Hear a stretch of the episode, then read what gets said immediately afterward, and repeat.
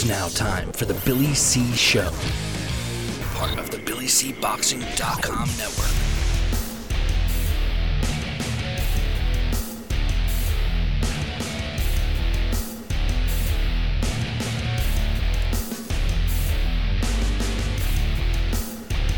And we're coming to you live from the Billy C Studios in Lake George, New York. I'm Bill Calogero. It's time for the Billy C Show. Good morning, good day, good evening, whenever you're watching, whenever you're listening. I hope you're doing okay today. Today's show, real quick, being brought to us in part by my book, Tom Molineaux, From Bondage to Baddest Men on the Planet. I've been hawking this book for a few years now. Get yourself a copy. You can get it on Amazon.com and uh, it's a great stocking stuffer. The, the, the, you know, I, the truth of the matter with this book, I, I, I, I took my, speech lessons from Porky Pig, but uh, the beauty of this book, it fits right in the stocking. You know, folds right up, fits in the stocking. Um, if you want a signed copy, just drop me an email, billy at talking boxing, T A L K I N B O X I N G dot com. Let's get with it. We are going to talk uh, mostly today about Anthony Joshua's uh, ninth round knockout over Kubrat Pulev last night. And uh, first of all, I, I got to say this: I, I, I love watching uh, major fights in the afternoon, early evening. I love it. You know, I, I mean, when we have them here in the states, we got to wait till midnight, 11 p.m., something like that. You know, I'm just getting old, man. I can't stay up that late. Come on, a, a, a happening night for me is 9 p.m. But uh, anyway, in case you missed it, AJ uh, took care of business, uh, stopped uh, Pulev at two minutes and 58 seconds of the ninth round. Uh, it was a knockout. Uh, he improves to 24 wins, one loss. His only loss coming to Andy Ruiz Jr. with 22 of his wins coming by knockout. Uh, Kubrat Pulev drops to uh, 28 and two. His only two losses um, coming at the hands of some major players, AJ and of course Klitschko. Mr. Klitschko was his other loss. Um, how did the fight go? Well, in my opinion, Anthony Joshua won every single round up until the knockout. he did drop. Pulev twice in round three. Uh, his uppercut was working last night. Uh, there's no question about it. Some devastating shots uh, landed uh, on Pulev. you know, I, we're going to be bringing, of course, Dax Khan on and uh, also uh, my man Alex Papali in a little bit. but the truth of the matter is, is you know, first of all, sit down, okay? just, just, just sit down for a minute, because um, what I'm going to say is most likely uh, going to be a shock uh, to a lot of people. Uh, because, uh, make no secret, Anthony Joshua uh, of the heavyweights is my guy. I mean, uh, he's he's the one I, I, I, like the most, and for the longest time, I thought was the best in the world. Um, it's easy to say, well, you know, Tyson Fury beats AJ. I'm not so sure about that. Um, but I will tell you this Deontay Wilder, who I think is a fraud, okay? uh, and I think he's lost his mind. Um, he's a one trick pony. He's not as good as people say, he's not as good as he thinks. Um, but I think he beats Anthony Joshua. And, and, I'll tell you why. Anthony Joshua last night, and, and, and listen to me, this does not mean he's a better fighter than AJ. You know, styles make fights. You, uh, any boxing fan has heard this their whole life, right? Or at least as long as you've been a fan. Styles make fights. You know, you go through the, the, the, the history of the sport and you see this guy fought that one and he beat him, and then, you know, he beats another guy who loses to the other guy. I, I mean, it's just the style. And the problem with AJ, and it has not been corrected. We can say whatever we want about the loss to Andy Ruiz. He took it lightly, blah, blah, blah, which is most likely the case. I mean, Andy Ruiz.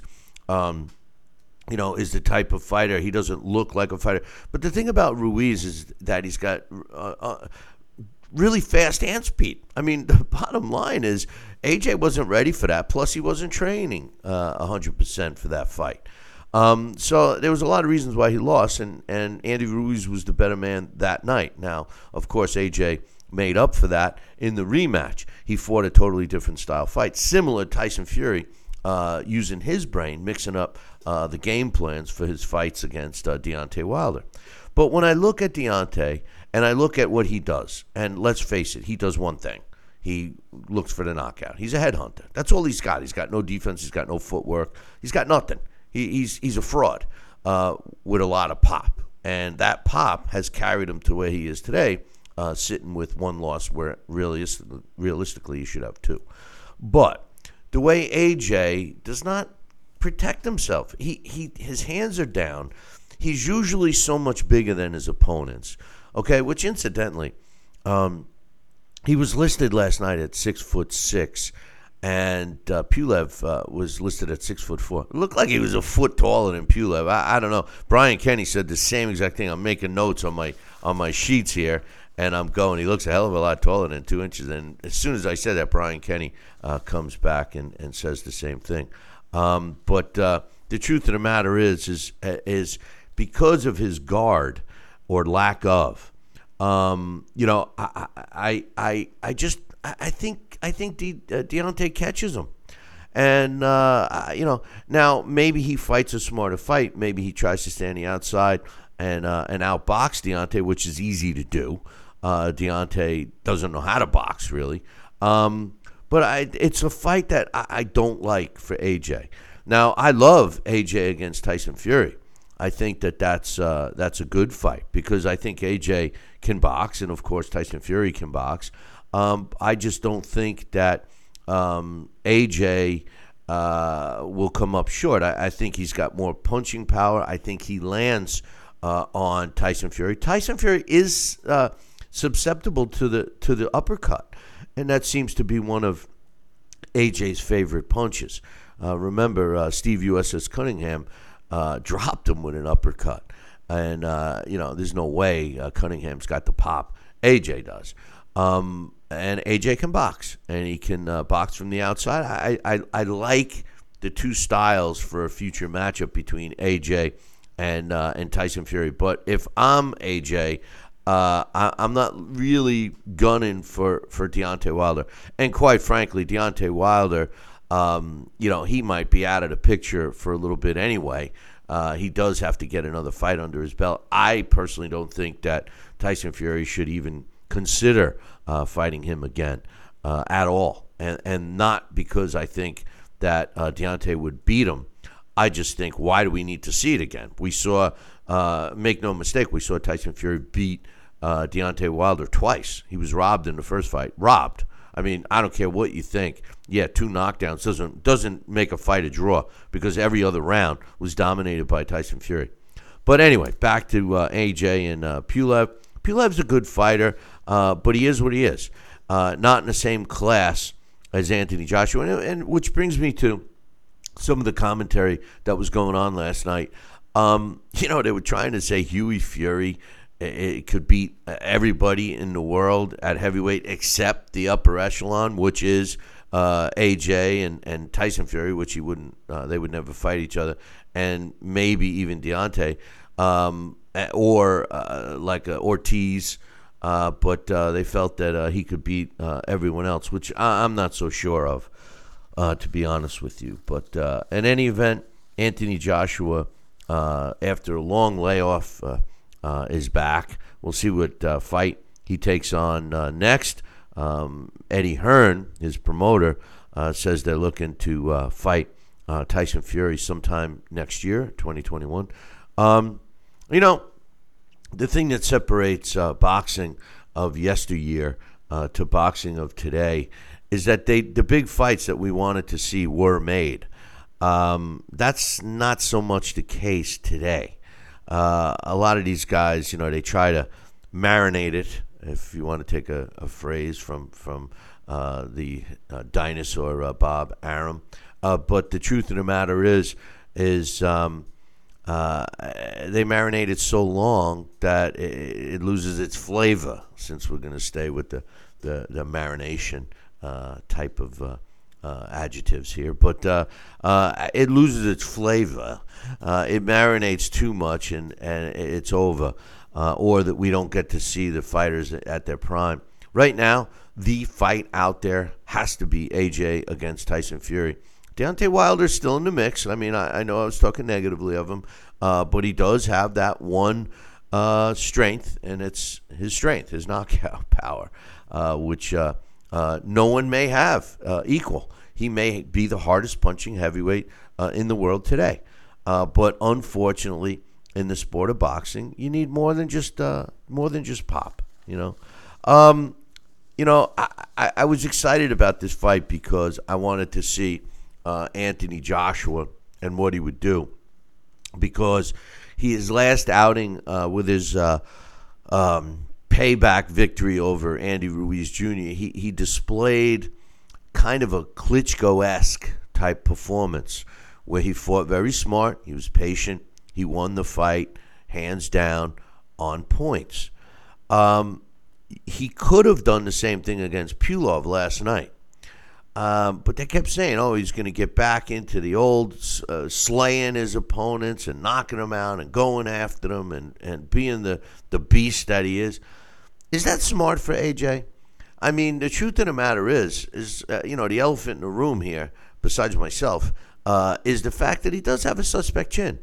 Um, you know, he was uh, beaten up. And, and, listen, make no mistake, you could sugarcoat it. And, and listen, nobody loves the British boxing fans more than me. As a matter of fact, over the years, this is our 17th year. Uh, over the years, I, I, had really wished that I, I, would have had an opportunity to do this show in England uh, because, uh, to tell you the truth, the British boxing fans uh, not only are the most uh, knowledgeable uh, of the fans, but they they take this sport to heart more than more than anyone else I've ever met, and it would have been great for us to do this show there at some point. But uh, uh, those days are behind us now, and the truth of the matter is, is um, you know, I, I, just think that um, you know I, the truth is Andy Ruiz isn't a power puncher, you know, and AJ was stopped by him. Uh, you could say what you want about lack of training and everything else. We witnessed Mike Tyson uh, get stopped by Buster Douglas, even though they had a long count and the fight should have went to Tyson, but that's besides the point. Um, you know, so uh, the truth of the matter is, is you know, there comes a point in a fighter's career, like Klitschko, when he decided, hey, you know what? Uh, let me box. If the knockout comes, it comes. If not, a win's a win's a win's a win. You know um, that uh, that's the way it, it, should be. You know, take the win and uh, get out of there. Uh, um, so you know, I, personally, I was a little surprised um, to see uh, um, you know AJ come out like that. Now I don't know if he's thinking um, you know, like Pulev was was not going to hurt him or anything, which could be the case. You know, Pulev he he he looks like a, a, dangerous guy, but I've said this many many times. You know, I got to see him up close ringside in Denmark, and um, he's not all that. I, mean, he's he's he's a big dude, but in street clothes, he, he doesn't look any bigger than some, uh, you know, uh, strong arm guy that you would meet uh, on a corner in the city. But um, you know, the truth of the matter is, is is he doesn't have the pop they make him up to be. Uh, Derek Rossi had him in all kinds of trouble, and they waved off the fight when he, uh, you know, landed a, a, solid shot on Derek. So um, I, have had my my questions about Pulev since then, um, and maybe that's why AJ went after him the way he did because he, he he didn't at first, but he definitely stepped it up by the third round, and then he just kept the pressure on, and uh, you know Pulev was just uh, smiling and happy. I, I think th- the reason was because of the money he was making, um, because he certainly wasn't um, getting under AJ's skin or anything like that. So uh, that was that. A um, couple of interesting stats uh, about the uh, the fight. Um, you know, I, I I like the broadcast team of Brian Kenny and Sergio Mora for DAZN. Can't stand Chris Mannix. I know my man Alex Papali likes him we went through this when we were in Vegas together. But um, Chris Mannix, I just I, I, don't know, man, I don't know. But uh, 241 pounds uh, is what uh, AJ weighed last night, a few pounds heavier than uh, his rematch with uh, Andy Ruiz. Uh, 82 inch reach was a substantial advantage over the 39. That's right, 39 year old Pulev who weighed 240 pounds. Um, you know, so I mean, like I said, I gave every single round uh, to uh, uh, to AJ. So at the time of the stoppage, I had him up by ten points already. Uh, it was eighty to seventy after the eighth round. uh, so, uh, there was the 10-7 round in, in round three. Uh, so uh, uh, that's where I came up with those those scores. Um, but in any event, um, I, I, wanted to just announce real quick the rest of our schedule for this year. Uh, we will be uh, doing a show next week. Uh, we are going to talk a little about Canelo and Callum Smith when the guys come on. Um, but but after that, we're done for the year. And it's kind of sad to officially announce that we're done doing a regular show altogether. Um, you know, we we did it for 17 years. Uh, we run our we ran our course. I announced it on uh, uh, John Signorella's show. I was a guest on his show, and and I'm going to be uh, open uh, for uh, doing guest spots and stuff like that in the future. But we've decided that we are not going to be doing a regular show anymore. We will be doing some specials from time to time. And as a matter of fact, Alex and Dax are preparing to do some short videos that we will post. Uh, so you, you'll still get content from Billy C Boxing, and of course Dax is uh, the main man with the website, and uh, we can we have some other contributors uh, as well. Um, so we're going to maintain that. but as far as doing the uh, show on a regular basis, we won't, unless the demand is so high. You know, that's the whole thing. I just feel I don't have uh, the demand uh, that we used to. And, um, you know, be as it may, it is what it is, you know. So um, uh, that's, I just wanted to officially announce.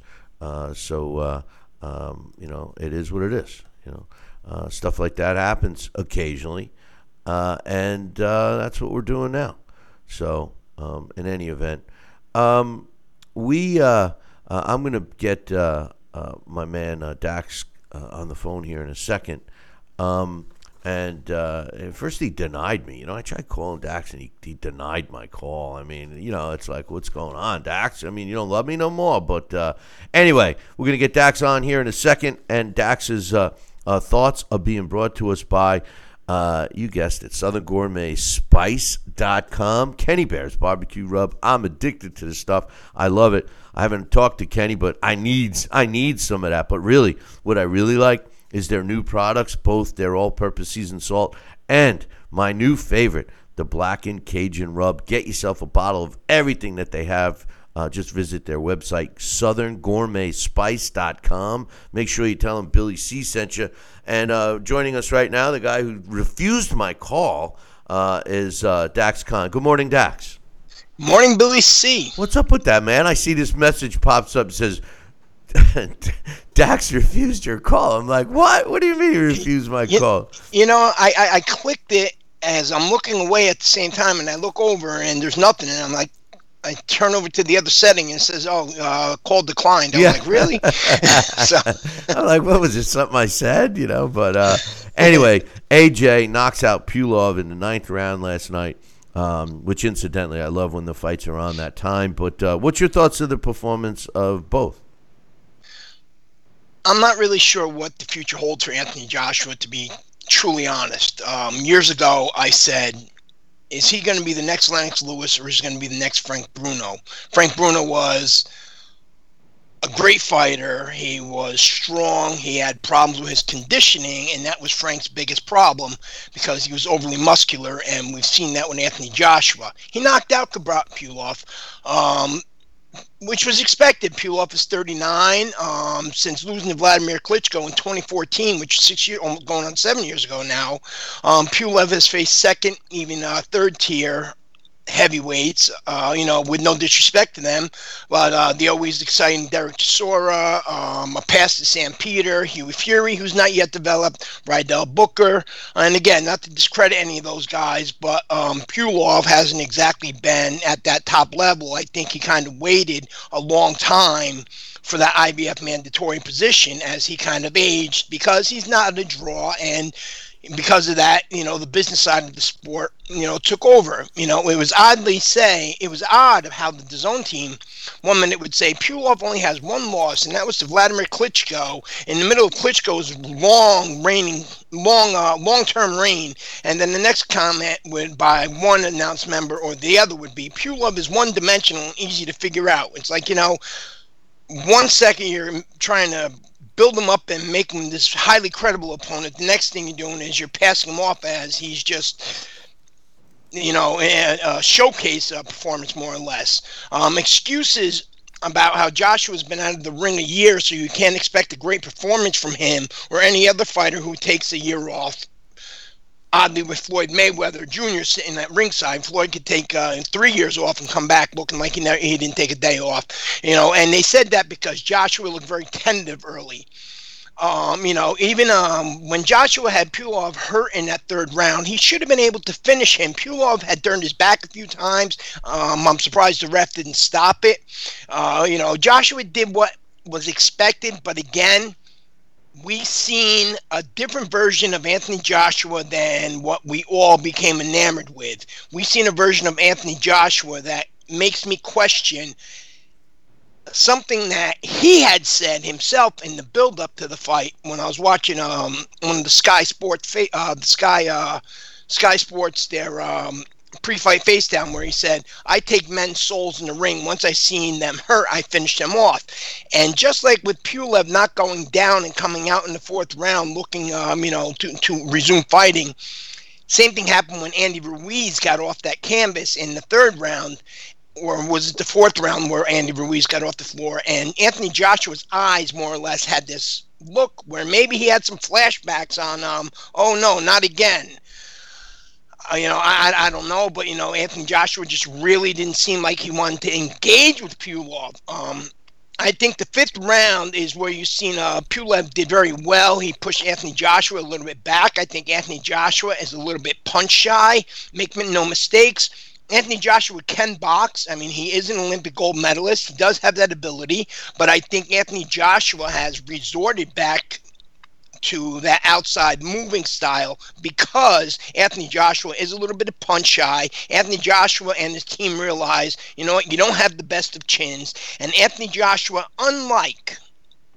Vladimir Klitschko, who you mentioned before, and unlike Lennox Lewis, you know, the last really great heavyweight champion aside from the Klitschko brothers, and the last um, undisputed lineal heavyweight champion, um, they uh, Anthony Joshua boxing in general doesn't have an, a, man, a Manny Steward type guy who can build Anthony Joshua into the fighter that he needs to be dominant by adjusting his style to his size.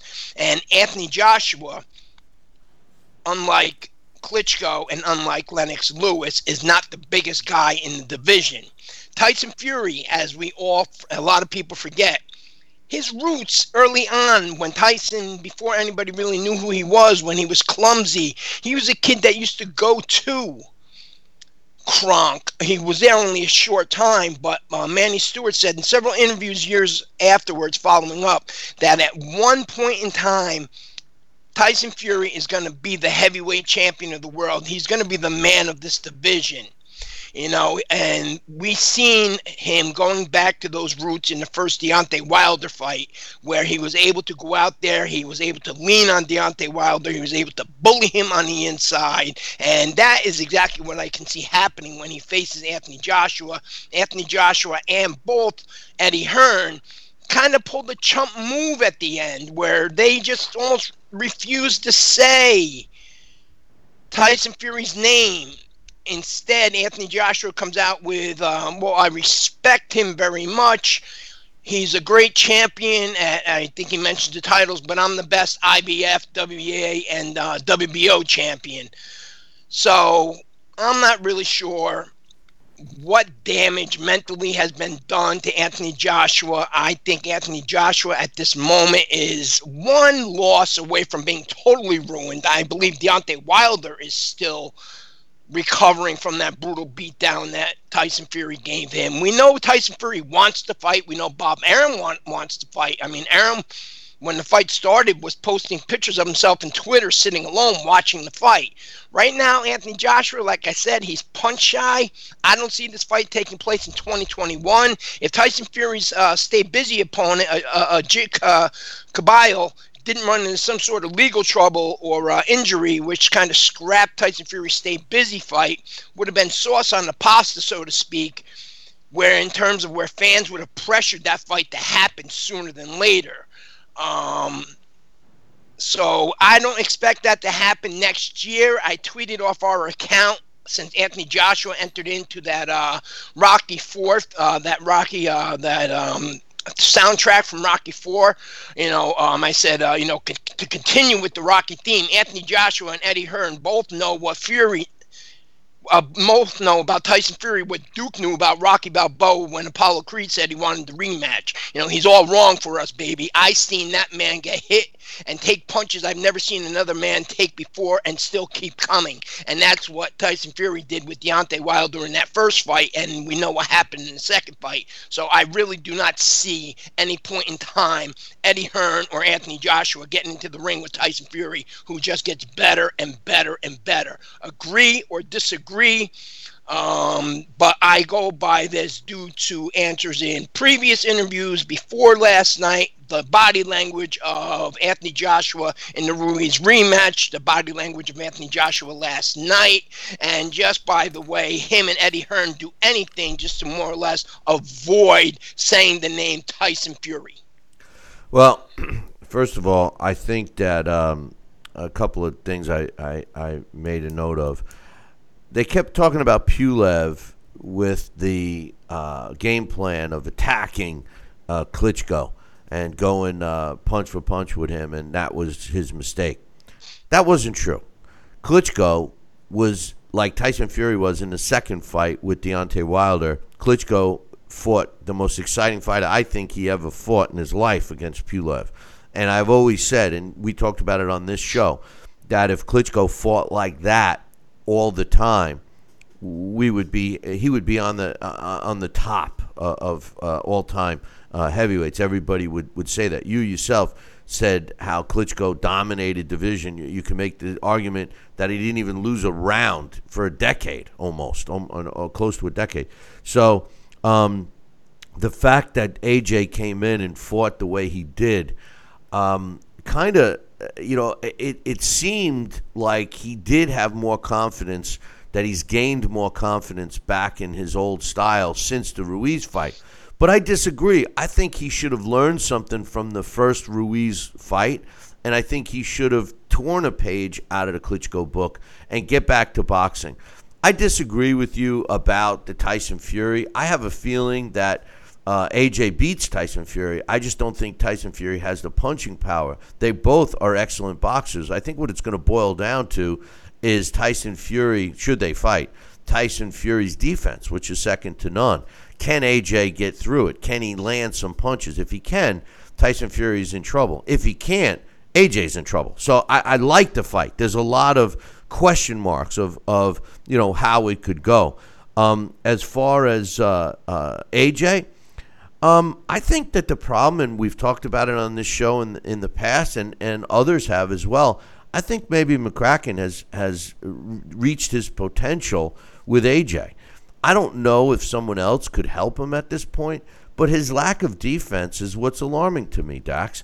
I don't think he could beat a Deontay Wilder, not because Deontay Wilder has anything other than power, but because Deontay Wilder has the power and AJ doesn't seem to defend himself enough. I think Deontay could catch him, and that's all it would take. Well, you know, conditioning is very important. We go with Lennox Lewis and Vladimir Klitschko, and outside of the Anthony Joshua loss and the Tyson Fury loss, where Tyson Fury more or less wouldn't allow Klitschko to land a glove on him, and Anthony Joshua for a 40 year old well past it Klitschko their losses at their best came to the fact that they didn't know how to um, pace themselves. They were big guys against smaller guys who were more agile, who tired them out. And that's how Manny Steward developed that style for them on how to wear them guys down. Now, Deontay Wilder's actually taller than Anthony Joshua. He's not bigger mass wise, but Tyson Fury is huge compared to Deontay Wilder. Now, Tyson Fury going in there against Anthony Joshua is going to be exactly like how Lennox Lewis and Vladimir Klitschko used to go in against the six foot three and six foot two guys. That's going to be that size disparity. Now, let me ask you a question.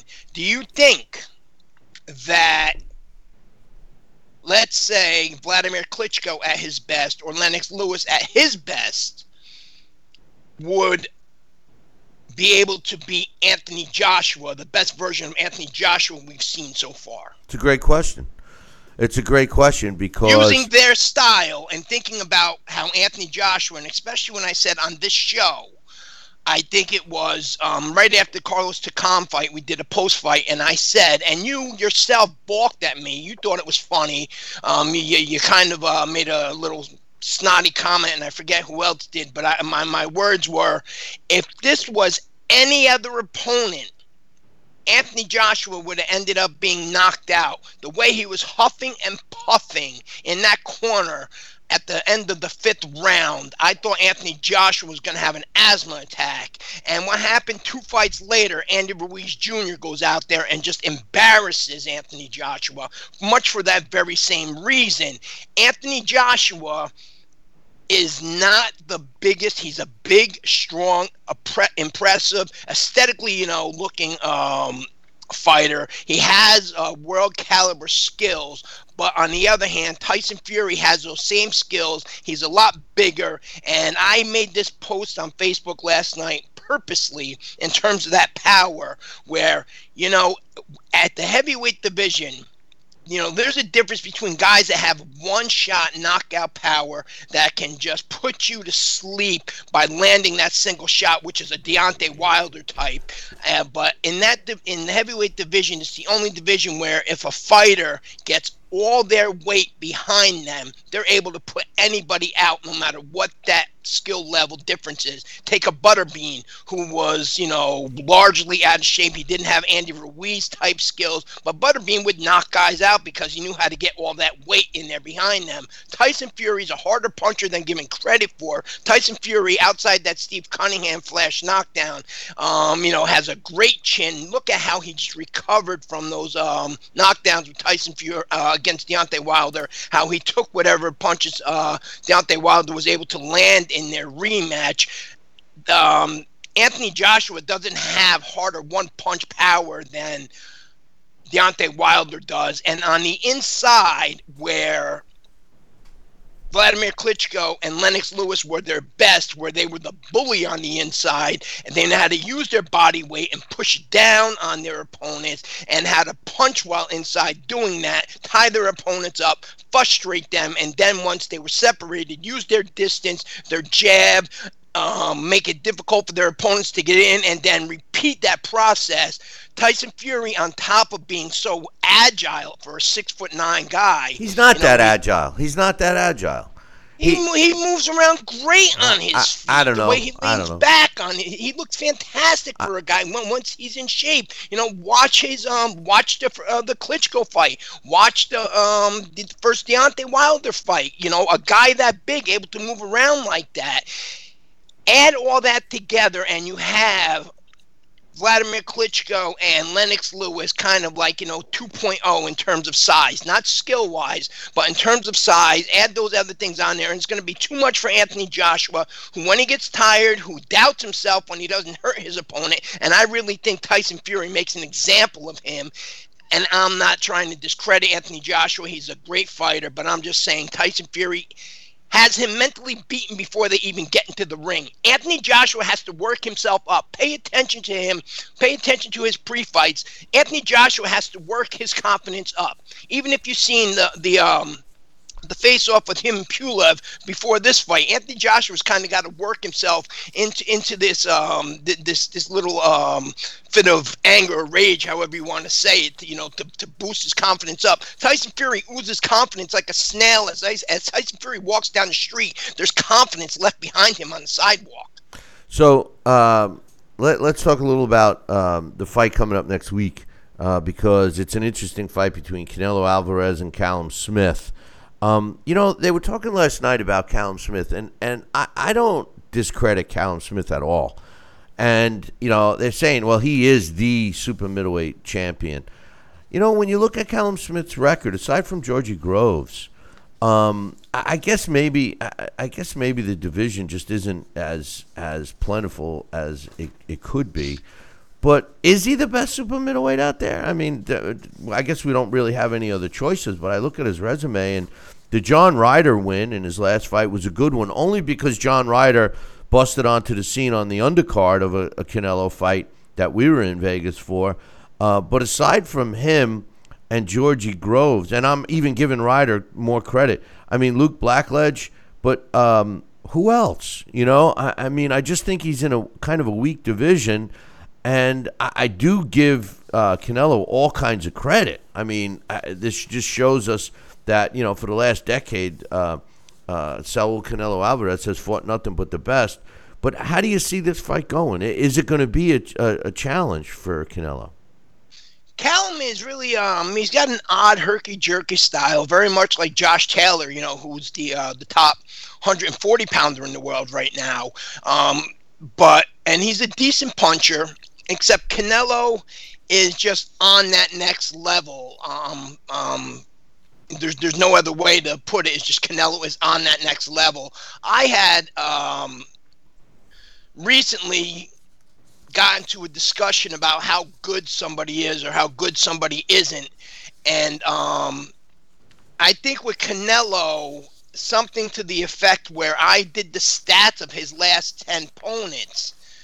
And I think that um, the stats of Canelo's um, ten po- his last ten fights, you got to figure, um, he more or less he's won fights. He's won titles in four divisions. He's beaten at least three Hall of Famers, um, um, two top, two number one ranked guys in their division in Triple G and uh, Sergey Kovalev, who are, are, certainly guaranteed future Hall of Famers. Um, he's beaten five multi-time world champions. He's beaten uh, one multi-division world champion. Um, the nine of uh, nine current or former world champion, uh, those guys that he beat. Uh, nine current or former world champions with a combined 62 defenses to their resume in Canelo's last 10 fights. The, the combined record of Canelo's last 10 opponents, Billy C, listen to this, is 347, 16 and 4 with 231 knockouts, and not one of, of, of Canelo's last 10 opponents came in off a loss. That tells you, that should be enough to tell you exactly what level Canelo was on. No, I I agree with you. Um, I think that Canelo has proven uh, that he, you know, challenges himself. Um, there's no question. And I don't about. believe he's peaked yet. Not to interrupt you, I don't believe we've seen the best of him yet. Well, we, we may start to we may start to you know see the best of him. He is 30 years old now. He's got 50 something fights. So, um, yeah, it, it is an interesting fight uh, and I'm looking forward to it for sure. But but he is definitely Callum Smith. You know he has to due to the way he won that belt, Bill, in the World Boxing Super Series, which is something that was open and only the guys more or less, to say it plainly, who had the balls entered, and he was the one that went in there. He was an underdog. George Groves was actually the favorite in in that tournament, and he went out there and he won that. So yes, I believe he is the best super middleweight in the world right now. But um, let me ask you a quick question. A lot of uh, these young guys winning titles before 20 fights. In a lot of ways, I see it's very detrimental. Last night we seen um, something kind of the show where um, Teofimo Lopez, who is a top fighter, he has a great win over Lomachenko. You know, he is the man at 135 pounds. The guy he fought before then, Nakatani, gave him hell and kind of uh, showed Teofimo Lopez is not invincible. Then we seen Nakatani last night come out like a madman. But on that undercard, uh, um, after being knocked down and dropped, but on that uh, undercard, Ed- Edgar Berlanga comes out and Edgar Berlanga, yep, now they're calling him. Um, they have him marked down as a historical fighter for the most first round KOs in in, um, in a career starting out. I think now it's 16. Um, they put him up there with guys like uh, Edwin Valero. And he comes out afterwards and he had said this comment about how Canelo, Jaime Munguia, and Sergey Kovalev, unlike him, are not real fighters what happens when I, he goes in there and he faces a guy that can't go down, that won't fall from that power? Listen, it, it it's happened in a sport. It's it's taken uh, you know the last decade. You know, fighters today talk shit talk smack and they don't back it up. That's their only that that's that's how they think that they get the fights.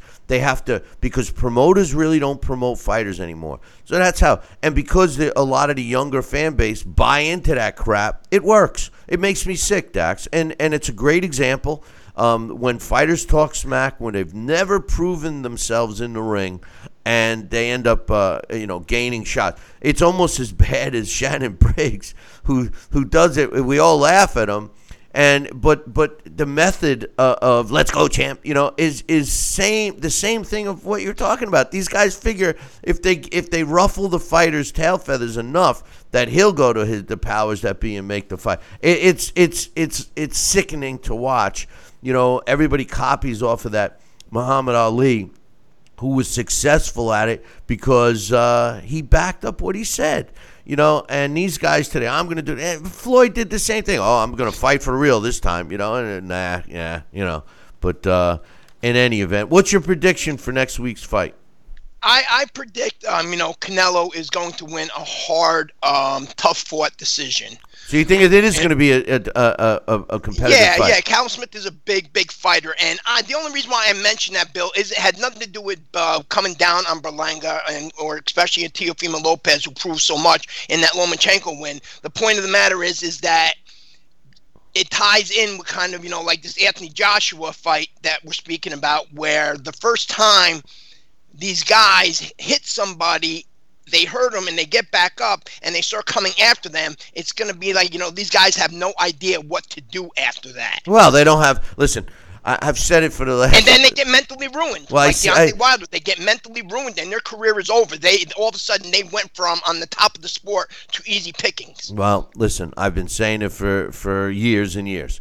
You know, the fighters, promotional teams, and management teams are not doing them any justice by picking cupcakes and maneuvering them to a title fight. All they're trying to do is cash out and win a fight or get the opportunity to win a, a championship fight, pay everybody off, and then if they win, hey, we get another payday. If not, too bad, so sad. And that's the problem. And it and it starts with all the fighters. Occasionally, you'll get some of them that'll rise to the top and actually be what they're projected to be but the majority of them do not. And Deontay Wilder is a great example. Not knocking him because I do believe he's the hardest punching heavyweight in the division, but that's all he's got. Make no mistake, that's all the man has. You know, and it's it's helped him. But now, like you said, you know, he loses two fights basically to, to Tyson Fury, and he's mentally shot. He can't live with it. You know, to come out and start uh, blaming his team for tainting the water and the judges against him and the ref against him and all of this stuff. I mean, that's just signs of either somebody that's experiencing some mental uh, problems or uh, not holding themselves accountable. End of the story. And that's the majority of a lot of youth today. They don't hold and themselves is, accountable. And, and that is, you know, before we go, I, I got to say this, you know, in terms of wanting to bring fighters along properly and fighters wanting to learn from the best and fight the best. And so this way they're ready for any situation. You know, over at Newberg Hook Elite, which you know I'm involved in, Bill, um, uh, Coach Leonard Lee, the founder of the program, we have a young fighter down there named uh, Elijah Williams, who's only 17 years old.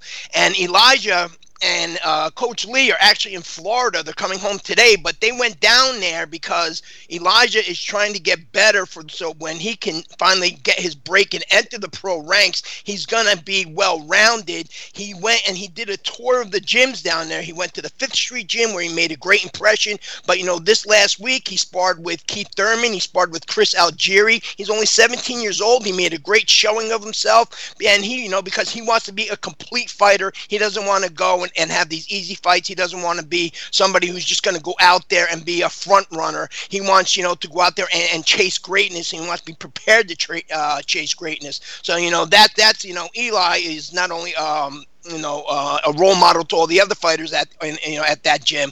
But you know, Eli himself, you know, wants to go out there and become great, and he doesn't want to be you know just a flash in the pan name. And a lot of these young fighters, like you say all the time, and you know what a lot of fans are starting to notice is they want all too much too fast, and they're happy with what they get. Very few want to go out there and achieve greatness by making sure that they're fully prepared for all and every situation. And that's what I love about this kid. Well, let me say something to Eli.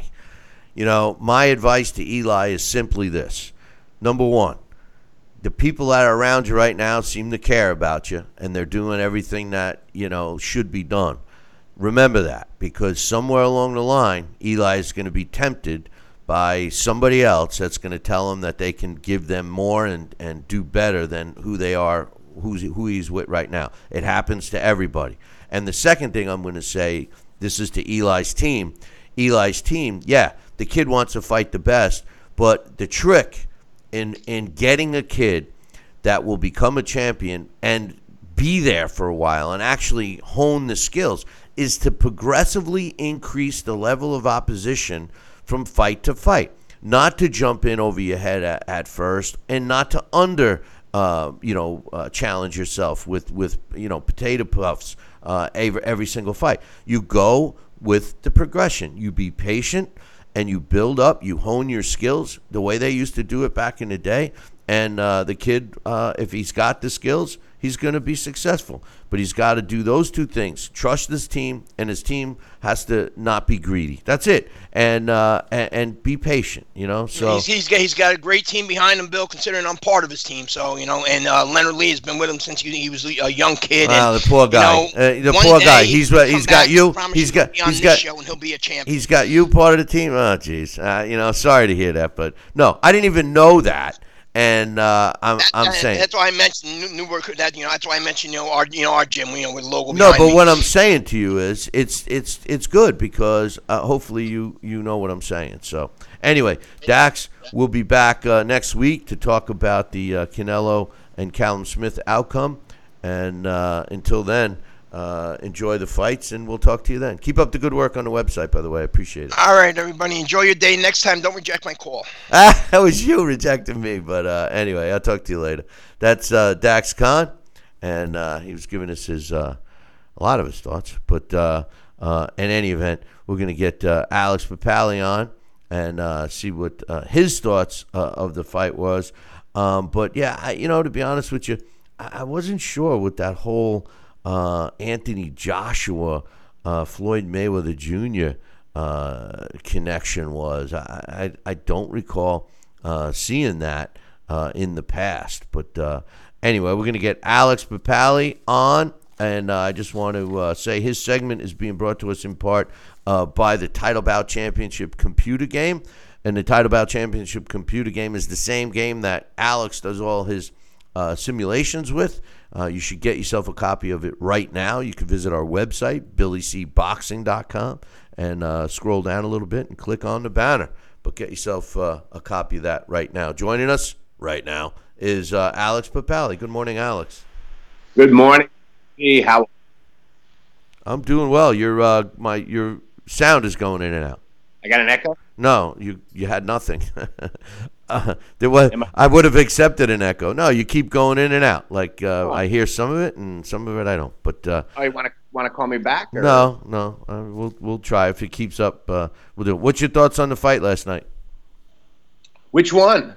well, I, am primarily so talking about Pulev uh, AJ. Yeah, I, am only kidding. Um, I I enjoyed it, but um, you know, I'm trying not to be. Um, looking at my notes here that I wrote during the fight, and I was I was very critical um, of AJ. You and Dax, man. I guess I. I yeah. Hey, what what? Give me some more criticisms because obviously Dax uh, was not impressed either. Um, what what's the criticism? Um, I I just think he's sort of like a timid giant, uh, a very uh, Lennox Lewis and Vladimir Klitschko-ish.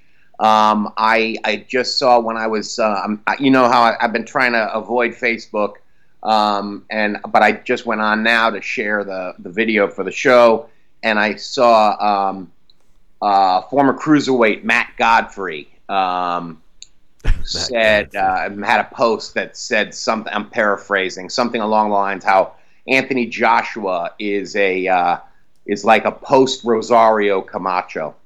Uh, oh, and post, I, I, yeah. I, agree with that so much. I, I, think in a in a way, uh, Andy Ruiz took the best of him Um, I don't know. And, and, at the end, when they were saying, "Oh, those uppercuts were Mike Tyson-ish," and he's like, um, "Oh, I, I was thinking more Larry Holmes." Larry Holmes would have knocked Pulev out in the fourth.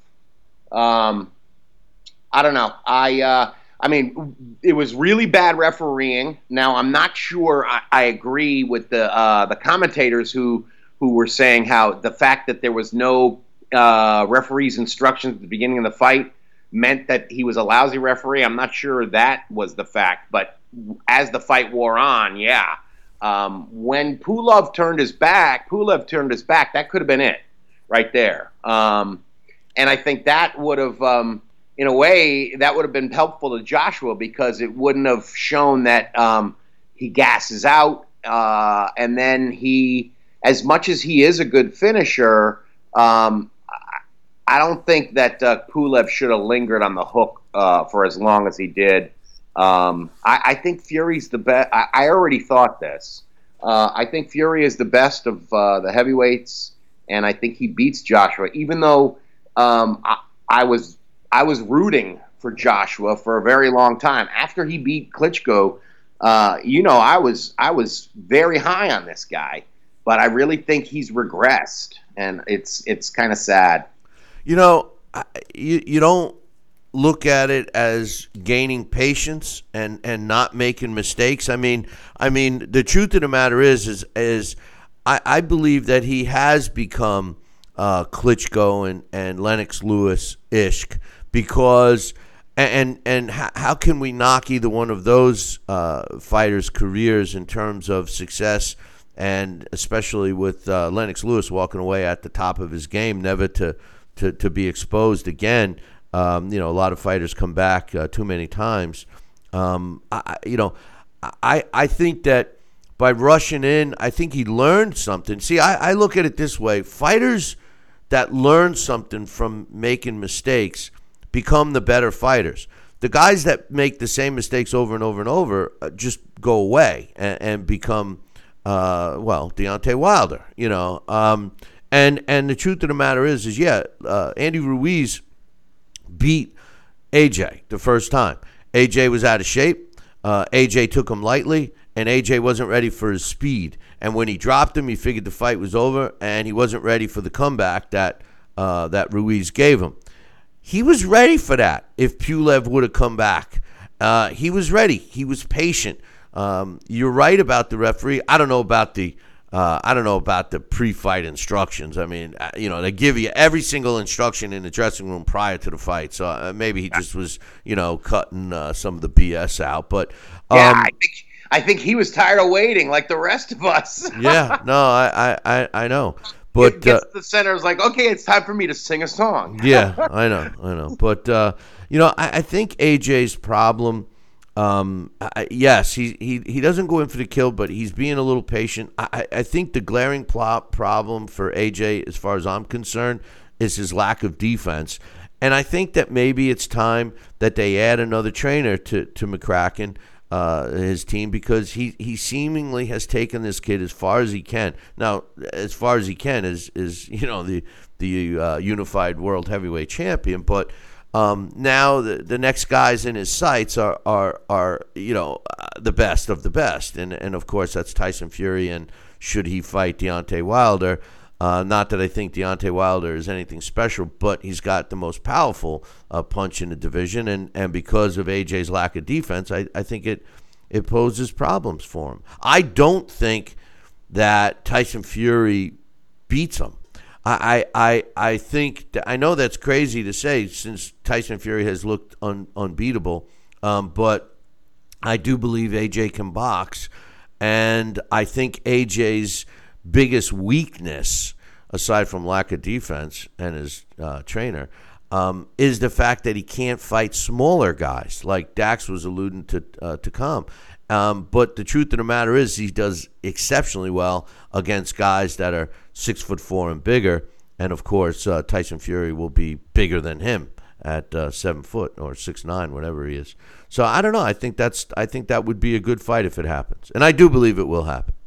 Yeah, I, I am very much looking forward to Fury Joshua, and I'm not. I I don't want it to be in Saudi Arabia, but I guess that's that's what I heard last. Well, earlier this morning at like uh, 1 a.m. or something. Uh, I forget where I heard it, but they were saying, or maybe it was on, uh, maybe it was on Sports Center.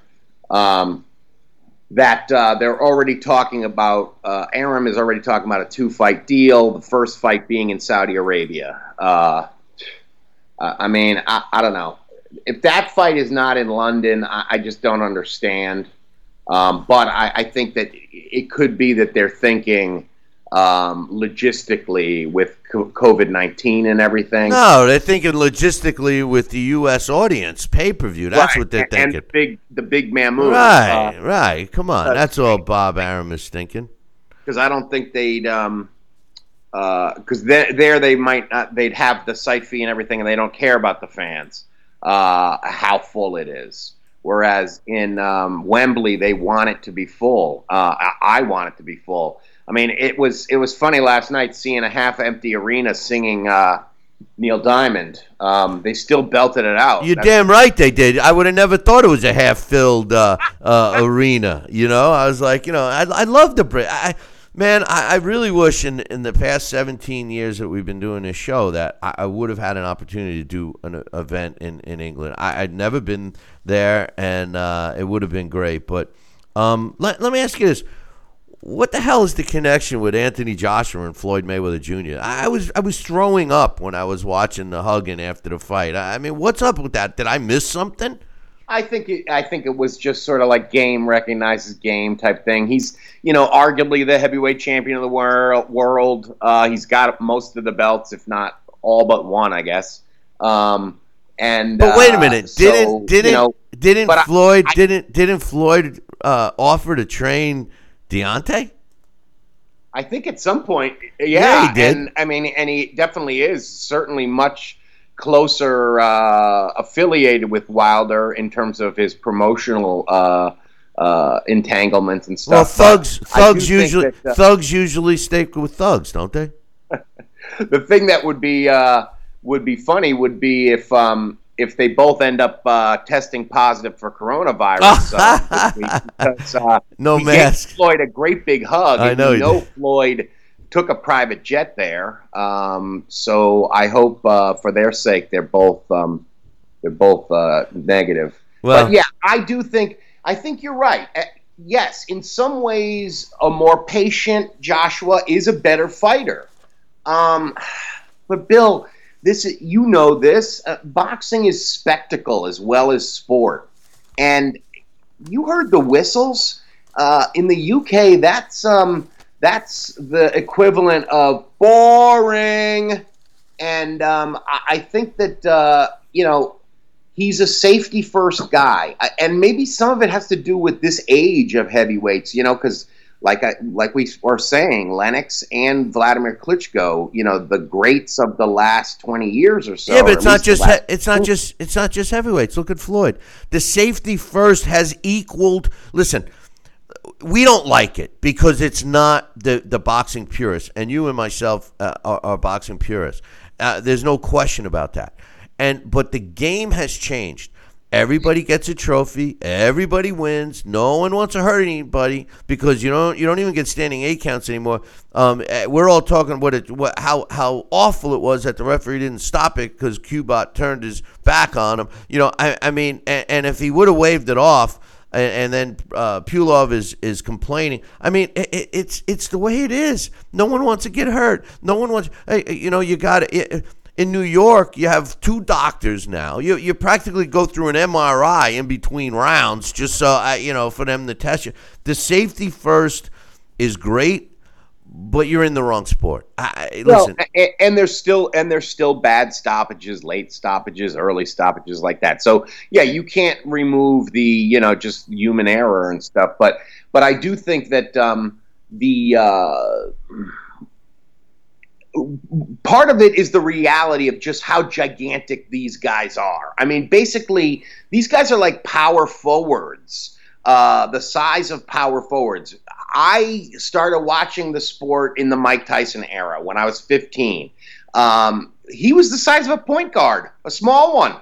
Um, so yeah, the sport has changed, especially in the unlimited class. So uh, I think that in, that's one of the reasons why these guys are a little more hesitant. Is they're gigantic, and the intimidation factor of getting hit by a gigantic person, uh, the idea that you're going to get put to sleep. Um, is definitely that reality is there, and I think you can see that anxiety in um, in Joshua, whereas you didn't used to see it. If you watch his fight with Dillian Whyte, where's that guy? That bold, able to change his size. He could come in low. He doesn't throw body punches anymore. Um, there's a lot of things that, uh, yes, he has improved in some ways in his patience and stuff. But if you watch that last round when he had him hurt, I mean, he was measuring, just trying to to land that massive KO. Go back to what's working. Stick the jab in his face, and just you know, if you, I, I don't know, I, it's very easy for me to be critical uh, sitting here, but yeah, he's. Um, I, I don't know. He's not as um, dominant as and invulnerable as they make it sound. But that's the thing nowadays. All these um, every single one of these sports shows, it seems like uh, the uh, commentators are just way out there in the land of hyperbole, and they're not talking about what's actually happening. They don't want to offend anyone. Right, you know, like like you know, I made. I'm great, at one point last night. Did I hear some Brian Custer refer to Mor, Mauro Ranallo as the goat?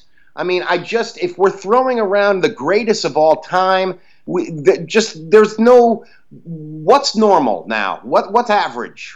Everybody's the greatest of all time. That doesn't work. Nah, well, it works when you're dealing with a, an audience that doesn't know any better.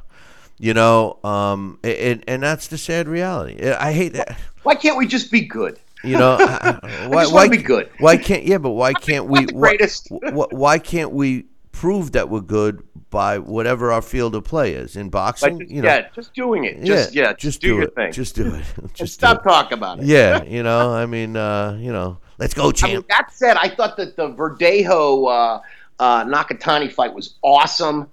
And it and is it me or are two of the best fights of the year top ranked fights? Because Zepeda Baranchyk was another uh, barn burner, and that was another ta- top ranked card. Well, top rank, they're trying to get all their fighters in the ring. I mean, the fight that they got to make uh, is Errol Spence against uh, Terrence Crawford. I mean, that's that's the fight in the welterweight division. But let's move ahead to uh, next week. Canelo Alvarez is taking on Callum Smith. Um, how do you like this fight? I mean, I, the truth of the matter is, is Saul Canelo Alvarez for the last decade has fought the best of the best. Um, there's no question about it. I mean, he's sitting here uh, with a 53- and one with two draw record. Uh, 36 of his wins coming by knockout. Has only lost to Floyd Mayweather Jr., which we got to give him credit for even fighting that that uh, bum. I, I think he's a you know Floyd Mayweather Jr. I shouldn't say he's a bum, but you know he just he's ruined the sport. You want to know what happened to our sport? Look at Floyd. I, uh, God, he drives me crazy. He just, you know, I can't stand him. And and and you know, he's he's he's coming back. He's he's fighting that tough fight. That Logan Paul. That Logan Paul. I mean, that they everybody wants to see that fight. I mean, not only that, but he says the first million buyers can get it for 20 first million they, they're not even going to get him listen if floyd mayweather can pull off a million buys for this fight uh, I'll I'll kiss his toe because uh, the truth of the matter is, is anybody that will pay for this. I'm not paying for this fight. I am not paying for this fight. I don't care about this fight. I have no interest in it. It's a joke, Alex. Yeah, I'm not. It's not a fight to me. It's it's yeah, it's not something I'm going to be watching. And part of me, I, I do have a signed uh, Floyd poster, and part of me is like, okay, I think it's about time, ready to part with that one. Um, I. Uh, I don't know. I hey, God bless him for uh, you know wanting to uh, stay active, and but yeah, it has nothing to do with boxing. It, it, probably, Bill, I wouldn't pucker up just yet because I wouldn't be surprised if that does very well. Because the influencers, have you heard these this word they use nowadays? You're an influencer, Bill if you have a YouTube channel and you have lots of uh, followers and maybe they take your advice on what skin cream to lo- use, you're an influencer. Well, the influencers, I bet, are going to like that fight. And I wouldn't be surprised if it does really well. Um, and um, it'll just be a weekend that we, uh, us purists, will have to turn away. Turn away. Like I do when people talk. I love, you know me, Bill, I love vampires and werewolves. But when people talk about Twilight, I turn away because that's not for me. Alex, Alex, Logan Paul doesn't even have a win. He's 0 and 1. Yeah, I mean the argument ridiculous. the It's- the it's argument the the, ar- the the argument when when he he fought uh the MMA guy um Conor McGregor, you know, and all the MMA fans thought for sure that he was going to beat Floyd. Uh, you know, at least you had something. At least you had some potential. You know, he, here we got Logan Paul who who's 0 and 1. He he he lost his fight to the, to the other YouTuber, KSI or KS1 or whatever the hell his name is. You know, lost. And and Mayweather, sure, I'll fight him. You know, you know, give me my um, whatever he's going to make, ten million dollars or whatever. You know, I'm not knocking Floyd for taking the money because that's that's just being smart in a way. But come on, man. Come, listen, let's get back to Saul Canelo Alvarez and, and, and Callum Smith. I, I'm. I, uh, Cal, Callum Smith is he going to give Saul Canelo Alvarez a fight? I think so. I think we're going to see a better fight than we did uh, um, Canelo's last time out versus Kovalev because I think Kovalev was sort of um, not uh, not really up to uh, Canelo's level, um, and I do think that uh, um, Callum Smith is going to engage him and might might give him a couple of wrinkles that. He has some difficulty with. I think for one, um, I know this sounds kind of weird, but I think he's stronger uh, and harder to move around than Kovalev. Even though Kovalev's bigger, Kovalev was not a guy. Kovalev hit hard, but he, I don't know, he didn't have that f- same physical imposition that I think. I think Callum Smith is going to be. Uh, I think Co- Co- uh, Canelo bests him by decision or late round body shot because Body you, shot. remember, you can never count Canelo out um, because the body shots are so amazing. And if you hit a guy right in the guts, I don't care who you are, uh, you're going out. Callum Uh, Smith. Callum Smith has just about a half a foot height advantage. Yeah, over- so over- I over- think that it's going to be uh, it's going to be a little more difficult than um, it's definitely going to be a more difficult uh, fight for uh, Canelo than Kovalev was. But I I don't um, I don't see Callum Smith beating Canelo. That's for sure. Well, here's the thing. Callum Smith, it, it, it- when you have that kind of a height advantage and size advantage overall, if you establish your jab and you're patient, just like you're criticizing AJ for being, um, you could steal a fight, right? But Saul Canelo Alvarez, his game plan, and I would hope and assume that Callum Smith's team understands this. His game plan is to do exactly what you just said: work the body. He's got to get inside to slow down, uh, uh, presuming that Callum Smith is going to try to set up, uh, you know, uh, his power punches behind the jab. So Saul Canelo Alvarez is going to try to get in tight and uh, land uh, body shots and, and maybe sneak something in to chop the tree down. Um, the difference between Callum Smith and Sergey Kovalev is that Kovalev proved to be a guy that um, didn't really like to get hit. I'm not saying Callum Smith likes to get hit, uh, but you know he was in a, a, a vicious fight with Georgie Groves, um, and you know aside from that, when I look at his resume, and it is partially to blame the division, he hasn't fought the caliber of Saul Canelo Alvarez. Canelo Alvarez, for the last decade since the Miguel Cotto fight, has fought the best fighters he could fight. I mean, there's no question about it. Um, you know, so I, I don't know. I, I think that this is when, at 30 years old, like Dak suggested that uh, Canelo has not even hit his uh, peak yet. He, he he's very he could very well be right because I think now in this fight, uh, should uh, Canelo get past uh, Smith, this starts putting uh, Canelo Alvarez in that that all time great discussion for real. I know that they've been talking about that for a while, but I mean, this is a guy that has done things similar to a Roy Roy Jones Jr. You know, moving up and down in weight and and beating this champion. He's not going after secondary people. He's going after main guys. I mean, uh, again, you know, Callum Smith winning the World uh, Boxing Super Series in super middleweight. Um, that's a feat. I mean, that right there puts him at number one. I, I got to give credit to Canelo. There's no question about it. And it makes you wonder why weren't these fights made before? Was it because of Golden Boy? Was it because of the zone? You know, was it because Canelo was was causing it? I don't know. To come back with this fight, uh, first one as a free agent, so to speak, on DAZN, um, it kind of kind of really clouds that whole that whole uh, Golden Boy issue, doesn't it?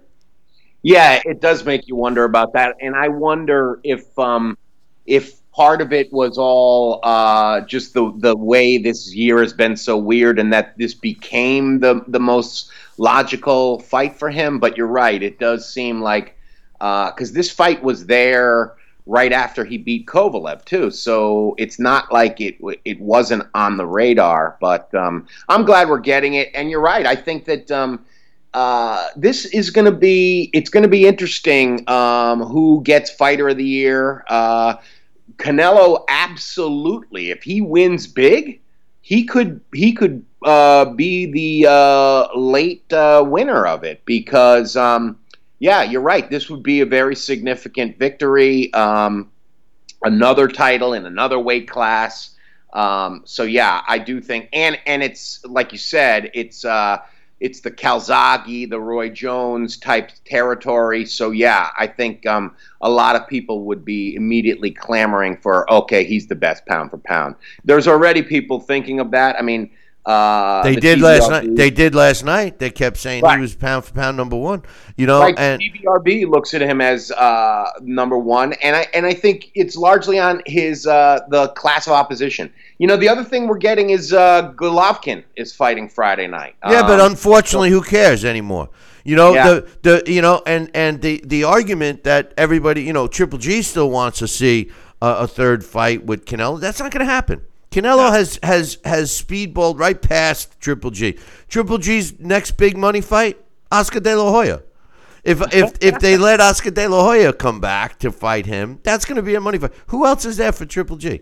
Triple G is is has slowed down. Um, you know, some bad business decisions. I don't know if it was on Triple G's part or um, you know his his uh, uh, lack of able to uh, uh, lack of being able to secure the, the, the, third fight with with Canelo. I, I don't know, but time has not been uh, too kind to Triple G. I, you know, who else is left for him?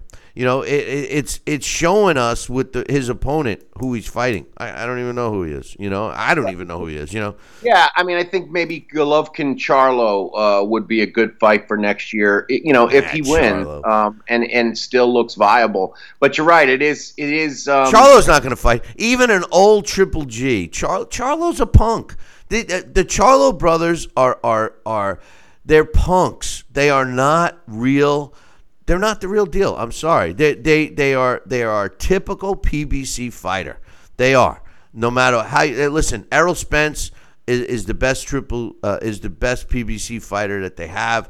Deontay's under that banner. I guess Floyd is under that banner. Should he fight? But I mean, come on, the Charlo brothers. I, I, I they just don't do anything for me. They they really don't. And uh, you know, I don't want to hear anybody because I referred to Mayweather before as a thug, or, or now I'm calling the Charlo brothers as punks. I, mean, I don't want anybody to come out and say that's a racist comment. I has nothing to do with race. There's plenty of punk other people out there that that aren't of color. So I, I don't want to hear that crap because that's the yeah, next thing you're going to hear. The, the, the, phrase the kids today, use today, Bill, is uh, "Don't at me." Don't at me. Don't at me. I don't even know, get that it. little a, the A sign the Twitter. oh, oh, don't at me. I get don't it. Don't at me. I get it. I get it. I get it.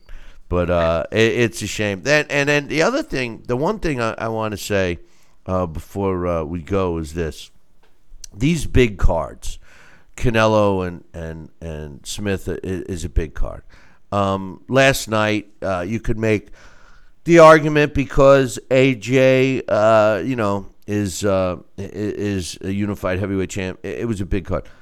the undercards suck. These are not uh, the the typical world championship pay per view caliber, even though DAZN, but that's a pay per view service type of a deal uh, or paid service. You know, uh, the Don King era of championship fights was a, a, night of championship fights. It was a night of, you know, you're tuning in for any one of three or four or even five fights, not even just the main event.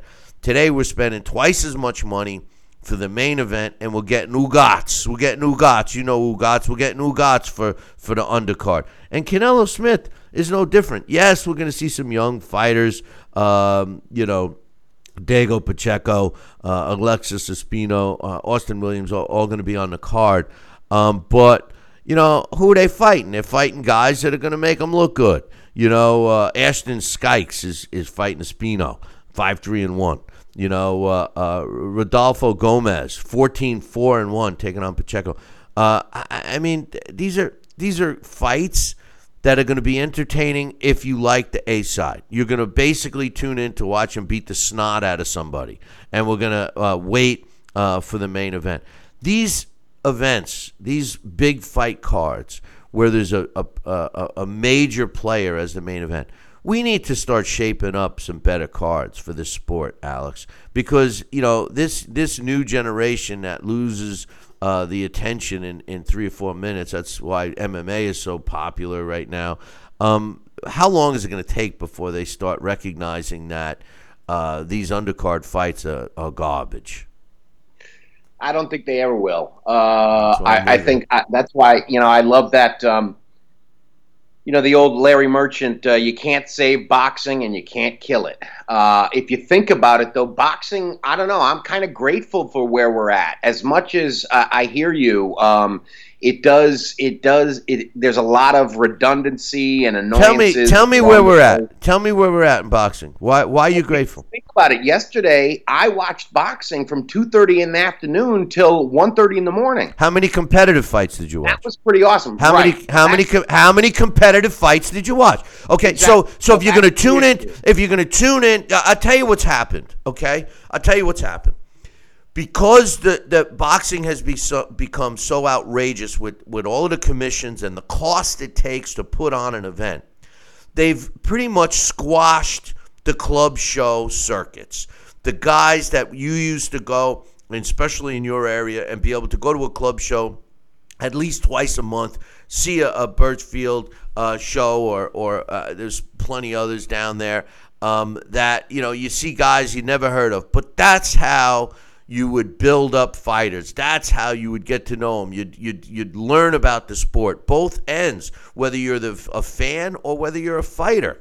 Those have essentially disappeared because those small promoters can't afford to put on a show. Forget about COVID. They can't do a show with COVID anyway because you can't have spectators, and that's how you make your money when there's no TV. You know, we had a great uh, uh, vehicle with with uh, uh streaming and stuff, but no, Everybody had to get greedy with that. You know, the the go fight live, you pay for it. You know, everybody said, screw that shit. I'm not watching that. And that's what happened. It's it, it ruined it. So now you fast forward, you're you're at a, a, another level and now we pay for it, but we get one fight. So yeah, it is a lot on TV, but it's like a restaurant. Do I want to go to a restaurant that they give me a bucket full of food that's shit? Or do I want to go to a restaurant that the food is good and maybe you, don't go home with a doggy bag. You know what I mean? I, I mean, I, I there's people here that where I live that they they define a good restaurant with how much. Oh man, I went home with so much. I you know I, I, I fed myself for a week. Yeah, well that doesn't mean it's good. You know, I give my dog a big bowl of food too, and uh, uh, he doesn't eat that much. You know, so I, I you know it, it's it's quality, not quantity, my man. No, I, I agree with you, and I do think uh, that's what I was going to say was that there were gems, but they were each card had like one undercard gem or one one main event gem and by the end of the day it felt like okay well i did see a couple of good fights uh, and i watched boxing all day. How many uh, of the names do you remember that's that's right. and, and, and I mean that's the thing that's tough is especially as a purist is that I'm following the sport and it's And so when I talk to my friends and they don't give a shit about boxing, it is one of those things where it is a little frustrating because it's like these guys. I don't know the Joshua Pulev fight. There should have been more interest in that. Um, but um, so I, I, don't know. It's uh, there's more boxing on TV than there ever was. But you're right; it has been watered down uh, in terms of uh, the the level of competition on each individual card. There's still definitely gems, uh, and we did see. I thought the Chris Colbert uh, Jamie Arboleda fight was really good, and I enjoyed the uh, Hitchens Mendez fight as well. Even though the uh, Ackerman card was whoa was bonkers. Um, I uh, so I don't know. I mean, I think that that's the thing that's annoying is that we're getting and and the ESPN thing didn't make sense to me. Is like why are we waiting for what forty five minutes for boxing when you have ESPN Plus to put the boxing on? Um, I, I, don't understand. I, why am I paying for ESPN Plus and still waiting? Uh, guess what? I'm not. I just canceled it. I canceled them all. The only reason why I'm keeping DAZN is because uh, of next week. But uh, hey, but yeah, I, I, do think that. Uh, I mean, I think that one of those things about that was, um, uh, you know, we end up, um, you know, there, there's all these different apps, and yet it ended up working out because the football game interrupted everything and was so long. We got to watch the whole Showtime card before we had to switch to ESPN. Hey, so that's like uh, that's that's like uh, um, I just lost my train of thought. I here I cut cut an advantage. Oh, that's like today when I was a kid. You know, we had two channels, right? Today there's hundreds and hundreds of channels, and yet you still go. Oh, there's nothing to watch. You know, right. It's yeah. like the uh, the Springsteen song, "57 channels and nothing on." Yeah. Hey, did you hear that they definitely came up with uh, uh, forget the COVID vaccine, but they came up with a cure for COVID. Did you, did you, did you hear that? What's that? Well, basically, uh, you just wear a New York Jets uniform because they can't catch nothing. So, That's pretty good. Yeah, yeah. If we start wearing jet shirts and stuff, you won't catch COVID. I like that. I like the self-deprecating humor. Oh, that, that, well, like I've, I've, uh, that's what's happened to me. It's, it's totally. I'm at the end. I'm at the end. Just start shoveling dirt on me now, Alex. You know, because that's like me saying, uh, you know, you go into a room. There's an astrophysicist, a uh, brain surgeon, and a vegan. How can you tell which one's the vegan? Uh, that's easy. The vegan will tell you. yeah, right. Exactly. Exactly. That's funny. That's funny. Uh, well, listen. Uh, you have a great week. We'll be uh, back talking uh, post uh, Canelo Smith next week, and uh, I, I, think it's going to be a good one. I think it's going to be competitive. And um, my early prediction, of course, is Canelo and I, am I'm, I'm kind of with you. I, I, I think a, a, body shot might uh, might end the night for, for Smith. I think Canelo, although he has uh, lost some of his knockout punch since he's moved up in weight, I think he showed that he found a trick. I don't know what he what pill it was, but when he fought Kovalev, uh, he definitely had some pop at that weight. So uh, let's see if he can uh, uh, carry it at 168. Absolutely, and, I, and I'm going to marinate some uh, tofu in clenbuterol today, mm, just in honor of, uh, of that, that, tofu, that's that's yeah. I'll, I'll, I'll, be thinking of that when I'm having my sausage today. I'm going to have sausage with ear pasta. Mm, that would be good today. But uh, I, I would see what it would be like if I threw a block of white tofu in there. You know but uh, you know, eating tofu sandwich. Hey, Bill, you want a tofu sandwich? Yeah, nah, I'm I'm stuffed. spread some water on this yeah, bread. I'm stuffed. I couldn't possibly fit another chunk of tofu down, you know. But uh, anyway, Alex, you have a good one, my man, and uh, I'll talk to you next week. All right, Billy C. Take care. That's my main man, Alex Papali, uh, giving us his thoughts. And uh, in case you didn't know it, he's a vegan too. You know, that's what he's making a joke uh, on himself. Um, I, I, got to uh, I, I, got to um, apologize. I, I, I had at least seven emails that I took meticulously took care of and put them in a folder, and because I like to print them out and read them. I couldn't find them, but I did find my man uh, coach, uh, who did send uh, he, he's he's just as sick as me uh, over this. Uh, in case you can't see it, it's Mayweather Logan Paul. It's a joke. Um, you know, as much as I uh, and I will say this, and I mean this sincerely, I do admire uh, Floyd Mayweather uh, for his success from the business perspective in boxing. Um, and not that he's supposed to really care about uh, other people, but he has single handedly ruined it because of his own success.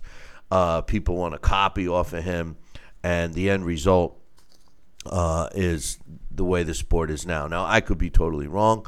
Uh, I know we are not, um, uh, you know, the, younger fans' choice uh, of uh, of a boxing show.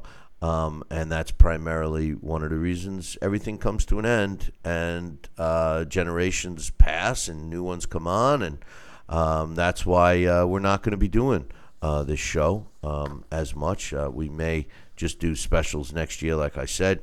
I do hope that I, I get to uh, appear on other people's shows and give, give my thoughts and stuff. I had a great time with my man, John Signorella uh, last week. if you haven't caught uh, that, you can check that out. It's uh, up on uh, YouTube and uh, podcasts and everything else. just search John Signorella. Um, my email from coach says, "Hey Bill, just win, baby. Bill, did your Jets bail at the end of the game to protect what looks like their number one draft pick? Ha ha." He's referring to the Jets losing to the Raiders last week in the last 48 seconds. I, I, I, I couldn't believe it. You know, I, am sitting there watching it, and, and my grandkids came over to for Sunday dinner, and uh, my granddaughter said to me, uh, "Oh, Grandpa, did the Jets win?" Because you know they, they they know they know my pain, and I said, uh, "It looks like they won," and uh, of course my wife has to say. Uh, well, there's 41 seconds left. I give him a chance, and I went in and mixed myself a drink, or poured myself a drink. I don't mix nothing in it. But uh, I walk back in and the Raiders are celebrating. I'm like, what the hell just happened? Yeah, the Jets blew it. The Jets blew it in 40 seconds and lost. Thanks for reminding me, Paul. But uh, anyway, he says, uh, wish you would have given me a heads up about the show. I missed the original viewing, but watch it later. Your shows are as good as ever. Thank you very much. He says, I agreed. Spence won hands down after collecting another big payday.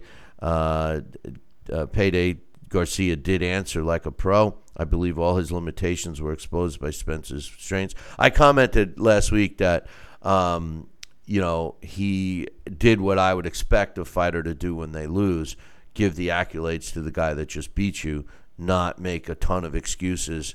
Um, today's youth, if you want to listen to one thing, hold yourself accountable, man, for whatever happens. I use the analogy like a, a deer, you know. Um, I hit a deer. Uh, is taking responsibility for hitting a deer. The deer hit me. Is you blaming somebody else for hitting a deer? So, um, he says, uh, funny thing, whether it's fans not knowing sports uh, history or COVID, no matter what boxing, the sport, not the new boxing entertainment, there was a time the fight was the actual entertainment, not all the backstories. Just seems now it's sold out and headed down the wrong path. 100% agree with you, coach. Um, the fight isn't the story anymore. It's uh, the guy out. Did he get caught with this girl? Did he get caught with that? Did he crash his car? Did he drink? Did he throw money around? Uh, did he get arrested? I mean, uh, yeah. Um, he says, I saw that you touched on politics and boxing would be hard not to do these days, and I loved you guys uh, touch on a comparison of the two. Exposing the PBC was great. Couldn't help but think of their pay- their of them paying their guys not to fight which is extended unemployment, or a $15 minimum wage flipping fries on par with fighters uh, wanting monstrous purses no matter who they fight, or even worse, the general lack of any sense of urgency in not at all, uh, but way too many fights and fighters appearing to just uh, be picking up a check. You know, what I meant by that was the fighters today uh, are able to maneuver themselves into getting a decent paycheck for fighting a, a, a, bum, so to speak. Uh, no disrespect, because in my opinion, I, I, know we call them bums, but there's there's no bum in the sport of bo- boxing. Uh, you got to give them all credit for having the balls to step in the ring.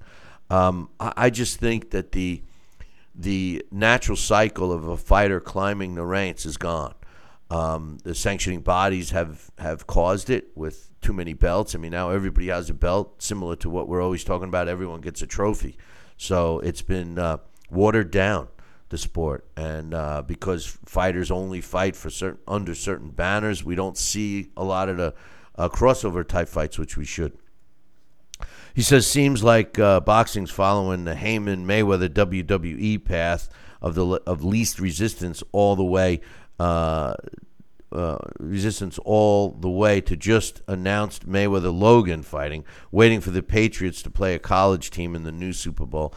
Um, the Mayweather Logan Paul is is a complete joke. I, I, you know as much as I despise Floyd Mayweather Jr.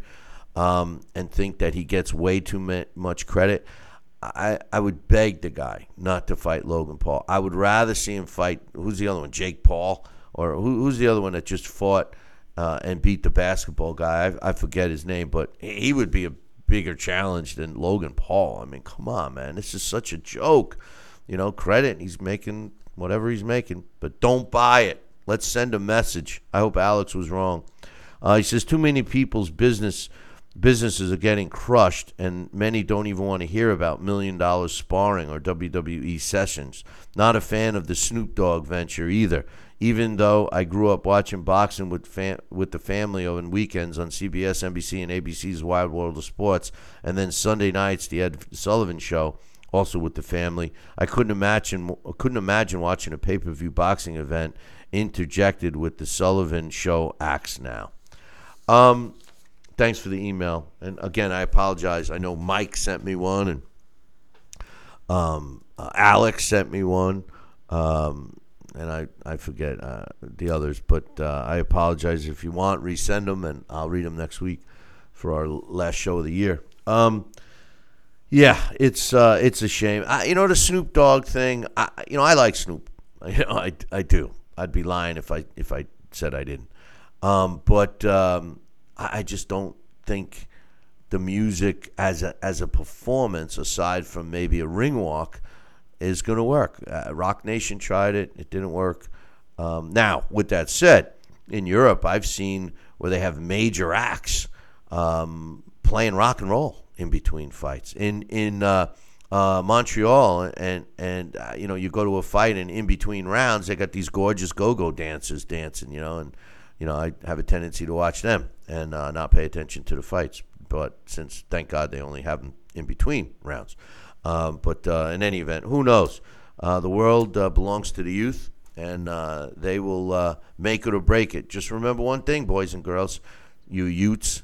Um, don't be complaining and pointing fingers 20 years from now at everybody else because what's going to be going on in 20 years is the decisions that you're making right now. So uh, yeah, it's great to you know assume that the world could be one big happy place to live in. Uh, the reality of it, there's a lot of uh, people that act like they want that, uh, but deep down they have a ulterior motive. So anyway, um, I hope everybody uh, has a great productive week, and uh, remember. watch the Canelo and Smith fight. It should be a good one. I would be shocked if it's not. Um, and uh, just a programming note we will be doing the show next week. It will be our last show of 2020. And moving forward, we will be doing a show from time to time. No more regular shows. Uh, I guess a lot of people could give a shit. And the people that do, um, you know, depending upon the demand, we'll take it from there. Give the people what they want. But right now, uh, they don't want it. So, anyway. Hey, listen. Make sure you tune in next week. Same bad time, same bad channel. Until then, I'll leave you with this. Ciao, baby.